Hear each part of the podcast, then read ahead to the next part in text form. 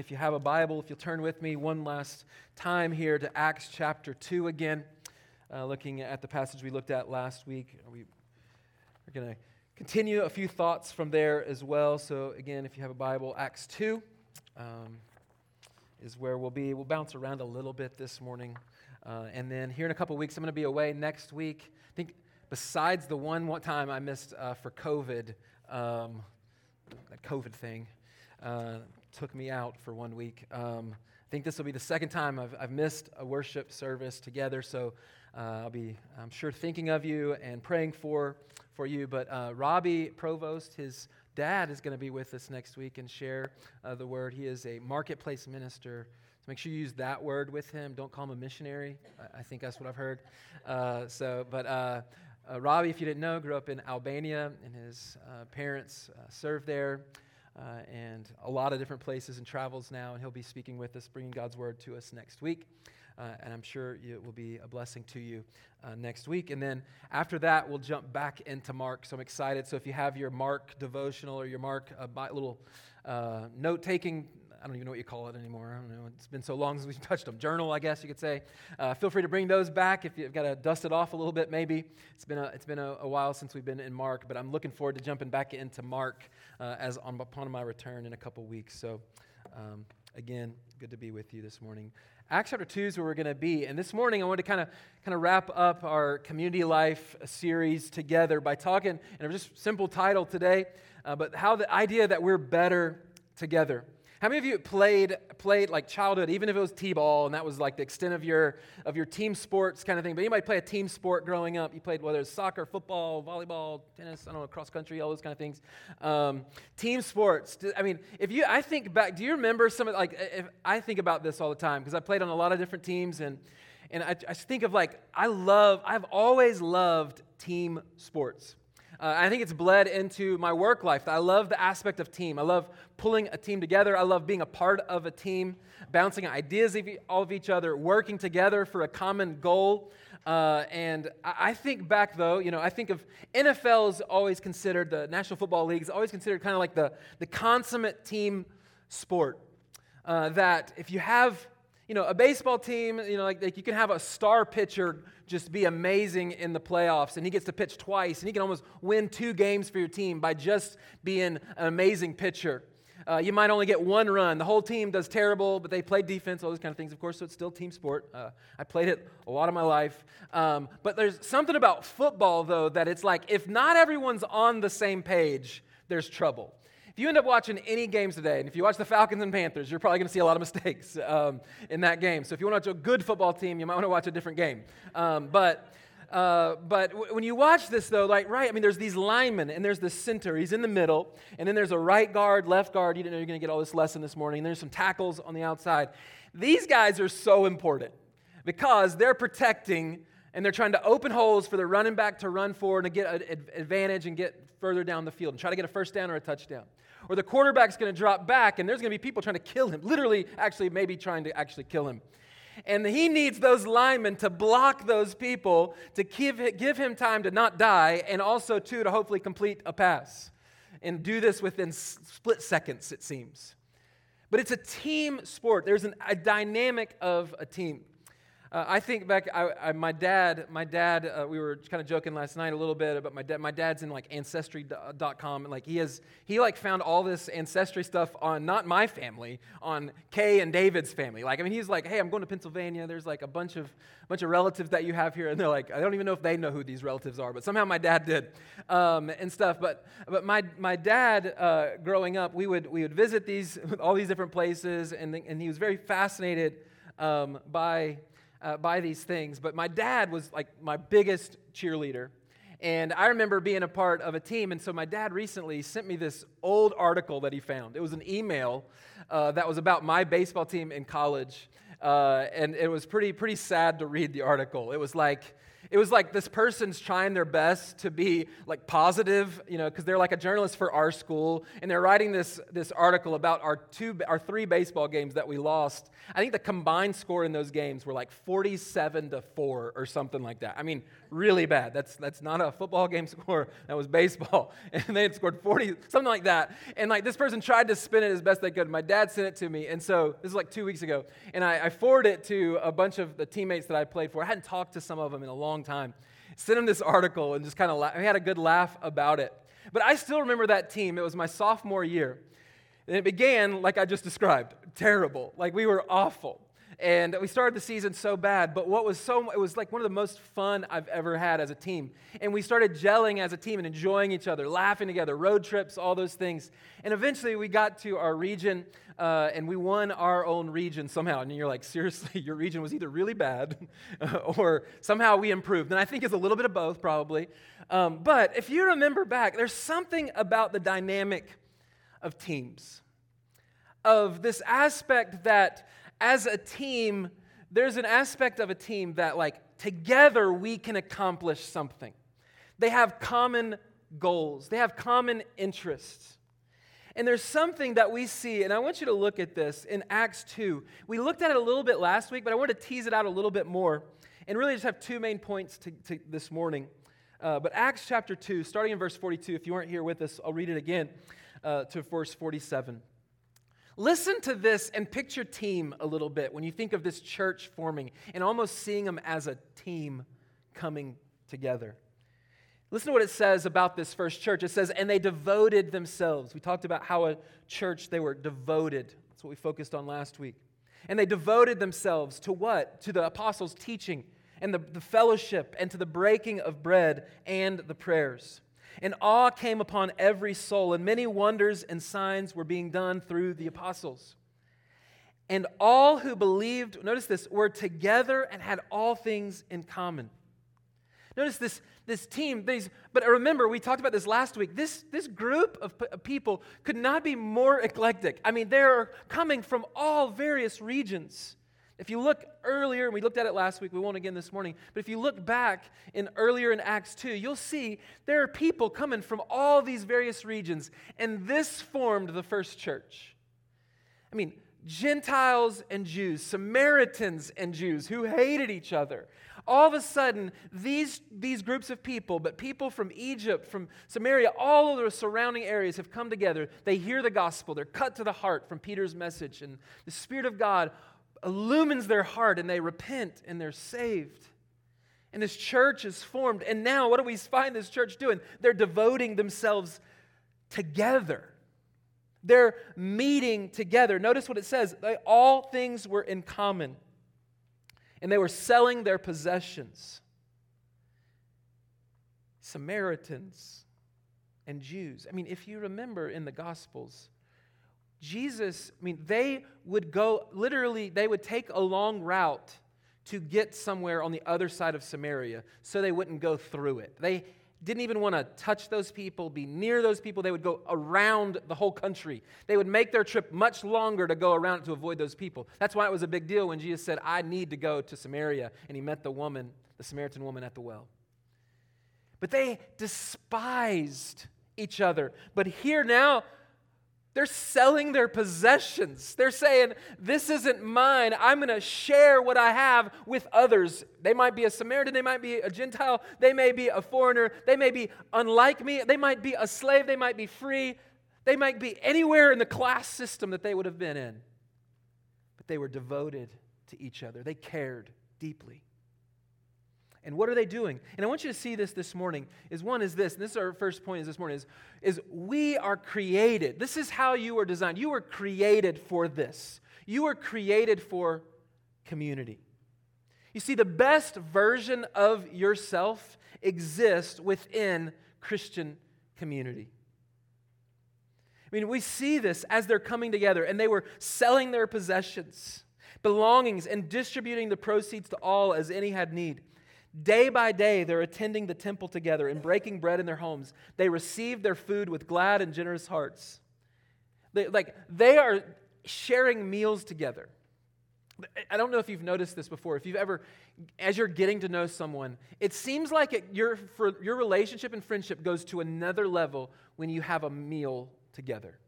When you come together, whether that's going out to eat together potentially, but specifically even in your home, when you invite someone into your home and you invite them over and you share a meal together, you break bread together and you laugh and talk, you, there's something about that time together that you usually go deeper.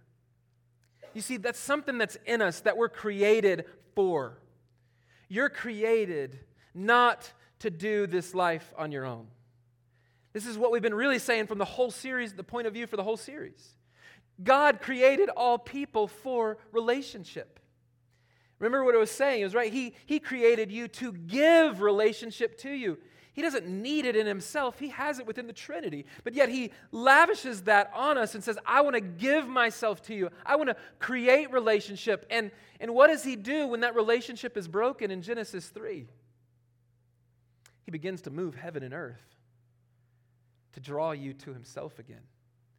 He wants to invite you back into his family. He wants to restore what was broken. He is, listen, this means you and I were created for this community, this aspect of community. But I want to I want to ask you I want to ask you this question very seriously. You don't have to say it out loud, of course, but who do you have in your life who has permission to both encourage and challenge you? Think about that. Who in your life that may be your spouse specifically. But for those of you that are single or even the, beyond the, the marriage relationship, who are some people who have this kind of permission? This kind of permission to who one they're like going to be your biggest encourager. They're going to be encouraging you. Like they're going to be the one you might have some of those people you're like i'm thankful for them sort of who are like hey man i missed you this past week you know like or when you're not at community group man like genuinely they're they're after you not because they're like hey man like you missed you better be there perfect attendance is what we're shooting for. No like it's but they care they miss you but they have permission to like like hey man like you might it might feel a little uncomfortable when they're like hey where were you you're like, I know, I, I, I, was, I was tired, you know, or what, you may have some excuses, and they're like, instead of that person just being like, oh, okay, no problem, they're like, well, what's going on? Like, how can I help? Like, wh- what's going on in your life that led you to be really tired and exhausted? Like, is there something I can do? There, you see, that you are designed for community. But I'm asking you, who are those people in your life who have the permission both to encourage you and to challenge you? Who are, and then the other question is this, like, and this might be, you're like, you know, I have a few of those people. But here specifically, I want you to hear this. Who are you being that for? Who are you being that for? Who are you chasing after? Who are you pouring into? Who are you seeking after? Who are you challenging? Who are you encouraging?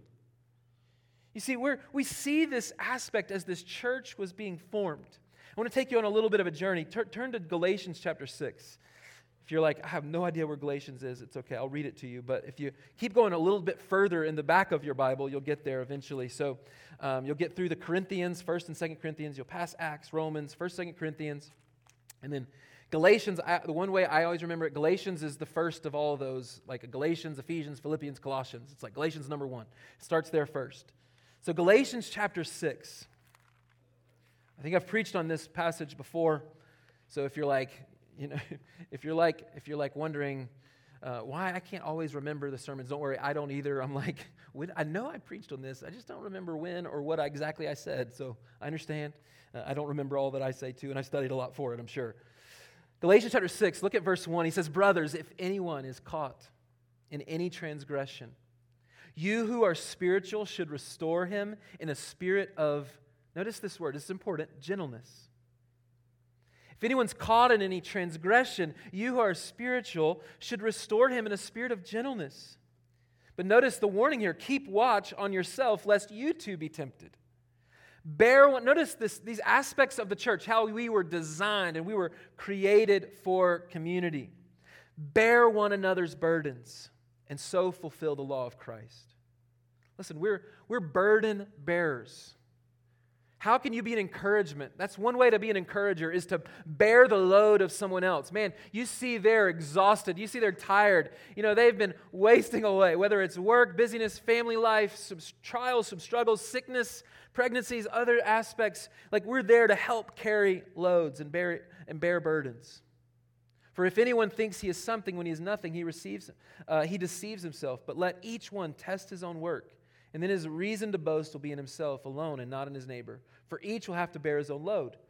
Verse 6. He says this Let the one who has taught the word share all good things with the one who teaches. Listen, you, you share together. There's a oneness together. There, you are created for community. Look at John chapter 13. So if you're going back, all right, so you're going back to the Gospels. So we're going back a little ways, for, or going towards the front a little bit further. John chapter, it's the last of the, the Gospels. John 13. This is a fascinating word that, that Jesus uses here in John chapter 13. This is when he's washing the disciples' feet. Um, this humility of Christ. But after he washes their, their feet, in verse 35, listen to what he says, or verse 34 first. He says, A new commandment. Notice this, a new commandment. It's not this new commandment. I mean, the commandment to love people was, has always existed. But notice what his, his description of this new commandment is. It's a new way because he's instituting a new covenant of a relationship. And this new relationship with God, this aspect that we can have with him. He says, A new commandment I give to you, that you love one another. Listen to what he says about this. Just as I have loved you, you also are to love one another. This is the command. We're to love one another. But notice verse 35. This is so important. By this, all people will know that you are my disciples. Think about this. How did, the, how did you know when Jesus is on earth, he's walking around, how did people know that James, Peter, John, the others, Bartholomew, different ones, how did they know that they were his disciples? What would they have paid attention to? Well, they would be like, all right, those guys keep following him around everywhere he goes. They're like, well, there he goes. They're walking with Jesus again. There, oh, there they go. He's teaching, and where's the disciples? They're right in front of him. They're, they're taking in. They're like, they're learners. They're taking in from their, their, their teacher. So when Jesus is gone, how are people, how does the world know who are my disciples?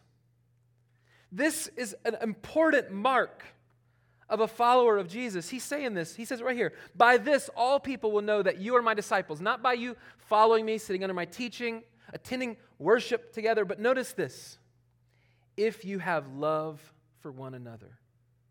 It's by your love for each other within the church. Not even just loving the world, loving the people around you in your neighborhood, people who are lost or people who are followers of Jesus. It doesn't matter who they are, whatever. I mean, we're to love all people. That's the command as well. Who is your neighbor, as Jesus said? He says all people are. But here, this, this command is interesting because he's pointing to the love within the community. He's like, How will the, the world, the watching world, know that you are my followers? It is your love for each other. And see, will you go back to Acts 2 again? You see how radical this love is? It's pretty remarkable. When you look at Acts 2, you're like, what kind of love does this? Selling possessions and belongings, distributing the proceeds to all as any had need. There can, I mean, like, listen, it's like, you know, uh, uh, right? Whenever you have family, visiting family stay with you for a while, right? Eventually, what are you ready for? You guys you can go on home now right? Like all right it's time, it's time to go. Like you know we've we've enjoyed this time together. It's been great. It's been wonderful. But like all right need my space again and all that kind of stuff. Think about this. Their love was so special that they're day by day getting together you know, after a while, you're like, all right, not, I mean, like, you, you end up getting with the people that are like you, right? Like, those are the people you want to hang out with. The ones who think like you, act like you, you have the same interests, you laugh together, all those things. But here, these people have different interests. They're in different classes. There's people who are washing feet. There's people who are, who are high up in the ladder of society, and they're all meeting together and having all things in common. After a while, you might get on each other's nerves like just you would with family. But here, this love is so unique that the watching world sees and they're like, there's something unique about these people. They genuinely love each other. See that what a what a testimony. What a what a what a witness to the world is how we love one another. But here's the thing, you can't love from a distance. You don't just love from a distance and say like, "Oh man, I love you." No. You know this works. It happens in you if you're in a relationship, whether you're married or in a dating relationship, different, or even just friends, right? Like if you don't stay connected, that friendship wanes. It, go, it, goes, it gets less and less. I think of my college years, right? I was really close to those guys on that baseball team. I mean, really close. We went on, we went on vacations together. We hung out on the weekends. We were riding bus rides together. We were doing all these things, and we stayed and we would talk to each other, and we, we talked to each other after. We were in fantasy football leagues and baseball leagues together for, for several years. But what happened? It got less and less and less. Why? Because we weren't getting together anymore. We'd moved on. We're living in all different areas of the country. So, what happens naturally is the people that are closest to you become closer to you. But you have to, you have to give a little bit. You have to invite people in. You got to be close. And this is what I mean when I say we're created for community. Secondly, here's what we do also within community is we grow in community. We grow.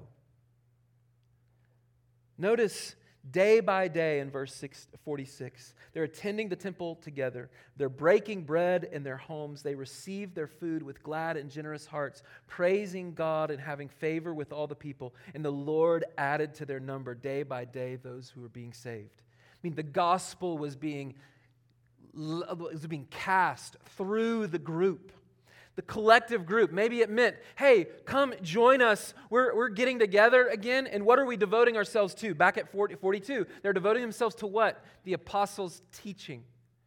They're devoting themselves to scripture, they're devoting themselves to learning. We looked at that last week. They're devoting themselves in these ways, and this is how they have grown turn this is a little bit maybe a little bit harder to find but towards the towards the back first thessalonians so that's after all those galatians ephesians philippians colossians you, you know you're getting you're getting in there uh, and you get a little bit further back if you get to revelation or to your um, index you've gone way too far uh, but first thessalonians chapter 2 just one verse but i want you to i love i love this verse uh, paul as he's speaking here, he says this about himself and their, his comrades. He says, So being affectionately desirous of you. For one, think of his heart. His longing for these churches that he was planting, these, these communities that were being, man, the gospel spreading like wildfire, and there's people being saved in town after town, and his church after church, and here in Thessalonica. And here he says, So being affectionately desirous of you, notice what he says. We were ready to share with you not only the gospel, He's like, I, I, I love you. I want to share the gospel with you. Like, hey, we can talk about our love for the world around us and say, oh, we love the world. And we like, like let me let me communicate the gospel to them. We want them to hear the gospel. So we have live streams and we have websites and we social media, other things that we want to get the, the word of God out to the nations. We want people to hear the gospel. But notice what Paul says next. He's like, not only the gospel of God, but notice this, but also ourselves we gave of our own selves because you had become very dear to us. What is he saying? He's giving himself to these people. He's like, I love you dearly. I'm affectionate for you. I'm desirous of you. And we're ready to share. I want to share with you not just the gospel, but life, all of me. You see, to grow as people and in our faith, we need to know each other and we need to be known we need to be known and we need to know other people. I think over the years of my life, how there's been at different seasons of my life people who've been there for that very purpose to grow me. I think of the most natural in my own home, my parents. My mom and dad, and my grandmother and my grandfather on both sides, and their impact on my life they were invested, they were sharing their life with me and the gospel to me. But I think even as I, I remember when I first moved away and as I went to college and I'm like on my own for the kind of the first time, there's a, a close friend in my life at that time who was pushing me, who we were praying together. We were devoting ourselves to reading scripture together. And so we would keep each other accountable. Was, he had permission to, to like man, like wake up, Eric. Like you're, you're living in sin again. You're being, pri- you're being prideful. He, was, he had that kind of permission. I mean, without this person, I, I, I don't know where I would have been through a few of those years in college. I think I might would have drifted. I don't know. But I know that I was created for community and that I grew because of community. There was a collection. We started pulling some friends together and we kind of did a discipleship group. And sometimes we would go and we would worship together, sit around and play the guitar and sing worship songs together and open up God's Word and just read it together. I think fast forwarding my life, as I first got into ministry, I was in this small town in Elberton, Georgia. It's called the granite capital of the world, if you didn't know. Um, just a few, like an hour and a half away here. Um, but living there, I mean, we were, uh, I mean, I was 20, I was 24 getting into ministry, and it was a small town. Amanda and I are both from the city. I'm from Charlotte. She's from Atlanta. Here we are in this country town that we did not, it was so unfamiliar to us. But man, such a lovely people there. It wasn't just like, oh, it was cool to have church and worship. No, it was the people.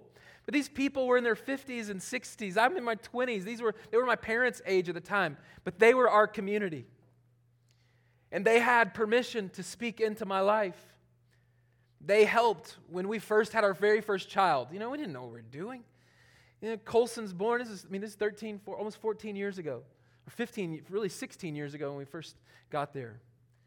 And here we are. We're like, there's no other young couples in this church. It felt like I was the, I was leading worship. I was, I was uh, doing the youth ministry, and then they fired the pastor. So then I became the interim. And it was just me. And then I'm like, I don't even know what I'm doing. I'm 24. I have no idea what I'm doing uh, at the time. I still don't believe those years happened somehow. But, um, but these people, they loved, they loved me. They cared. They had us in their home. And that's how we met. We would meet in their homes. On Sunday nights, we would come over, we would eat some, some food together, and we would talk about Scripture. We would pray for one another. And here we are. We're 24, and these are six. These are like our, they weren't just like, they were our friends. Like, we actually wanted to hang out with them. you know, like, we, we des- like, I desired to learn from them and to hear from them. And then I remember moving to, to, to Charlotte area when I moved back towards towards home for me. And the churches there, as God started bringing new relationships again into my life, each in every area. And then, even as I moved here, starting in the home with just a few people, getting some guys together to, to read scripture together. We'd meet at trade winds and we would look at God's word together and encourage each other, memorize scripture together. These men are pushing me to be a better man. Listen, this is how you grow. You, if you're trying to grow on your own, you're most likely going to fail because that's not how you were designed. You were created for community. See, this is a challenge for us because it's a lot easier to avoid it. It's, it's simpler, right? Because relationships get messy. It's hard. You're giving and taking. You're, it's tough. This is how you're stretched. This is how you grow. So I want to ask you this morning what could be your next step? That next step may be just like opening up more to someone. Like, hey, I need someone to speak into my life. I, I don't really have that person right now. Would you be that? Maybe it's someone who's a, a, another stage of life above you that, that could speak into your life and encourage you and help you and challenge you and help shape you. Um, you need those people. That might be your next step. Another step could be just simply, hey, like this week is a beginning, right? We're having a 10 week, I'm going to give this thing a try. I don't know, it might be a big mess. I don't know, I might be a tearful mess every week. I don't want to share my all my stuff. I want to keep that to myself. You know, it's like, I don't know. Well, why don't you just give it a try? Maybe say yes to like, all right, I'm gonna, I'm gonna join Rooted for this 10 week session, all right, leading me up to about Thanksgiving. So I can try to commit about 10 weeks of my time to get into community. So I wanna ask you, who is your community? Who are the people that are helping you become more like Christ? Who is pushing you, loving you, challenging you, I believe that one of the best ways to do that is when you get in a community group, in a, a relationship with other people. Listen, what that look like, if you're like, man, I don't know, like, what does it look like? Uh, what we do simply, at least in our group, is we, we all these different people. Listen, this is the be- like sometimes you could say, to be honest, this might be the best part is like the food that ends up coming, and you're like, man, the the food like Thursday nights I always leave very full spiritually, but also very my stomach is very full. I'm like I've I've do- overdone it again. Lord, forgive me. My, my gluttonous heart, I just couldn't help having one more chip with that cheese dip that was so good, you know. But like we come together, we share, we share a meal together, we laugh, we talk, we catch up on our week. And then we sit down together and we look at God's word together and we encourage each other. And then we pray together. We share each other's burdens in that way by, hey, like, what's going on in your family and how can we pray for you? Listen, I want to encourage you. This would be a great next step for you is to jump into a community group. You can do that. Again, Austin will mention some stuff on that at the end here uh, in a few minutes. But I want to encourage you like, who are those people in your life? And then what could be your next step? Maybe that next step is saying, okay, yes, uh, to rooted. I hope you'll do that. And I hope you'll give yourself to this because you are designed, you are created for community. And this is the best way to grow is when it's in relationship with others, looking at God's word together and challenging each other. Well, this morning, we also, I want us to observe, observe the Lord's Supper together. And we're going to do this here in just a second, but I wanted to give you this one quote um, from A.W. Tozer um, before we transition to uh, communion together. He says this, and I want you to hear this quote. I think it's important. He says, Has it ever occurred to you that 100 pianos, all tuned to the same fork, are automatically tuned to each other? They are of one accord by being tuned not to each other, but to another standard to which each one must individually bow. So 100 worshipers met together, each one looking away to Christ, are in heart nearer to each other than they could possibly be were they to become unity conscious and turn their eyes away from God to strive for closer fellowship. Social, he says, social religion is perfected when private religion is purified. And I think, it's, I think that's so, it's so important when you think about like what unifies us. It's not trying to be unified together. It's by unifying ourselves to our Savior. And as each of us are pursuing Christ, as we're looking into Christ, fixing our eyes on Christ, as we're united by His shed blood, that's what unites us. That's what tunes us all to the same fork, as it were. This is what God has done for us. He has paved the way for our salvation. The Bible tells us in 1 Corinthians chapter 11, I want to read it uh, to you here in just a second, but 1 Corinthians uh, chapter 11, uh, Paul, in speaking and reminding this church in Corinth, who has got all this wrong, you know, what we saw in Acts 2 became a big mess in Corinth. In Corinth, here in, in Acts 2, we see that the church gathered and they're breaking the bread, meaning they're observing the Lord's Supper together. They're breaking bread and reminding themselves of the cost of, of their salvation, that Jesus' blood was poured out and his body was broken for them. But in Corinth, it had not become that way. And listen to what it says as, as Paul's warning them. He says, But in the following instructions, verse 17, I do not commend you that would not be something you'd want to hear as, you know, because I mean, remember, this is a letter that would have been read in the church. So here they get up. Paul's got a letter. He's, Paul's not there, but someone's going to read this letter from Paul. They're all gathered the church. And here they start reading, they're reading, okay. And then here he says, But in the following instruction, I do not commend you. He's talking straight to this congregation. He says, Because when you come together, it is not for the better, but for the worse. What does that look like? How does a church go from united, tuned to the same fork, to what we see here when they come together? I hear, he says, there are divisions among you. And I believe it in part, for there must be factions among you in order that those who are genuine among you may be recognized. When you come together, notice what he says here. This is the, uh, his, his strong warning against them says, When you come together, it is not the Lord's supper that you eat. For in eating, each one goes ahead with his own meal. One goes hungry. Remember how we were seeing in Acts 2? They're sharing their possessions, they're breaking bread and distributing it to each other. They're, they're observing this together, they're praising God together, verse 47. Here they come together, and for in eating, each one goes ahead with his own meal. One goes hungry, another gets drunk. What? Do you not have houses to eat and drink in? Or do you despise the church of God, the, the local assembly, the gathered church, and humiliate those who have nothing? What shall I say to you? Shall I commend you in this? No, I will not, Paul says. And then here's what he says about the Lord's Supper as we do this together this morning. He says, For I received from the Lord what I also delivered to you, that the Lord Jesus, on the night when he was betrayed, he took bread. And when he had given thanks, I mean, picture this. He takes this bread and he breaks this loaf of bread. He breaks this loaf of bread, and here's what Jesus' own words was. He says, This is my body,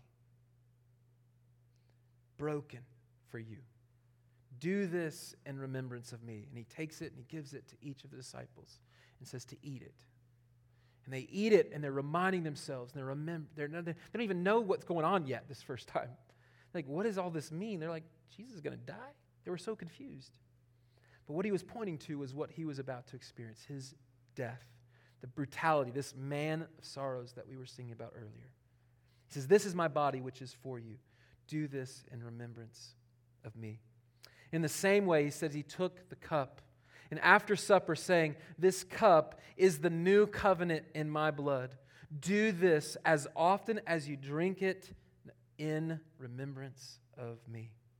For as often as you eat this bread and drink this cup, listen to these words, you proclaim.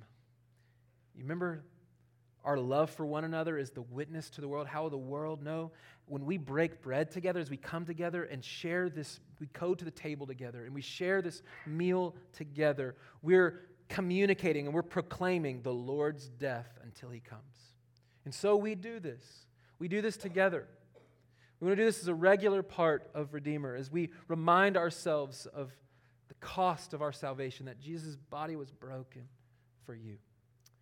His blood was poured out and shed for your forgiveness of sins. And we're to do these things in remembrance of him.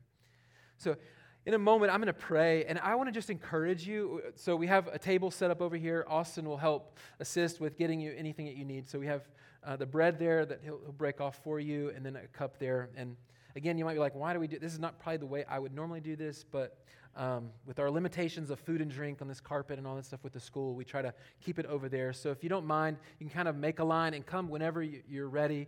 Um, and you can just work your way this way and then go back to your uh, seat together. And then we're going to sing a song together that I don't think we've sung together as a church yet.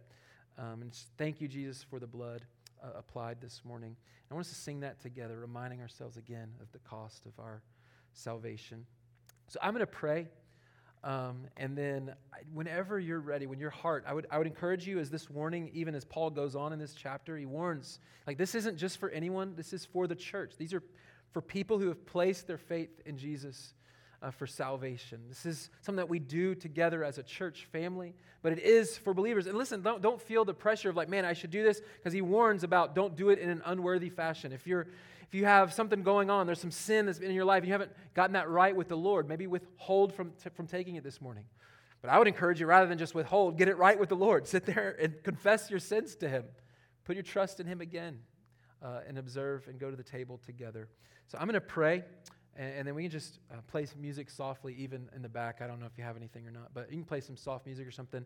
And then just take your time uh, as we observe uh, the Lord's uh, Supper this morning. Let me pray. Father, uh, we just want to pause and thank you. Uh, thank you so much for what you have done for us. Father, forgive us of our apathy. Father, forgive us of our pride. Forgive us of our our sin. As we looked at in Isaiah 53, it's by your wounds that were healed, but it's our iniquities that brought those wounds. The stripes that were on your back were because of us. It's our sin. It's we're to blame. So, Father, help us to confess our sins to you. Help us to trust fresh and anew in you. God, may we come to the table together with a grateful heart, thank you. So, God, I just want to thank you. Thank you for uh, this bread that we will uh, share together and eat uh, together. I thank you for this reminder of your body being broken for us. And I thank you for the cup as we remind ourselves of your blood being poured out for our forgiveness and for our sins. So, thank you, Jesus. Thank you for this blood that gets applied to our account in our heart so that when the Father looks on us, he doesn't see my sin, he sees Christ's righteousness on me. So I thank you for his shed blood. And so, Father, help us to go to the table together as a family, united more than we've ever been. And I pray that uh, you would help us to be a church that lives and breathes community, that we would grow and, and come closer to you through each other and be an encouragement to each other. We thank you. We ask for your blessings uh, as we go to the table together. We ask this in your Son's name. Amen. Amen.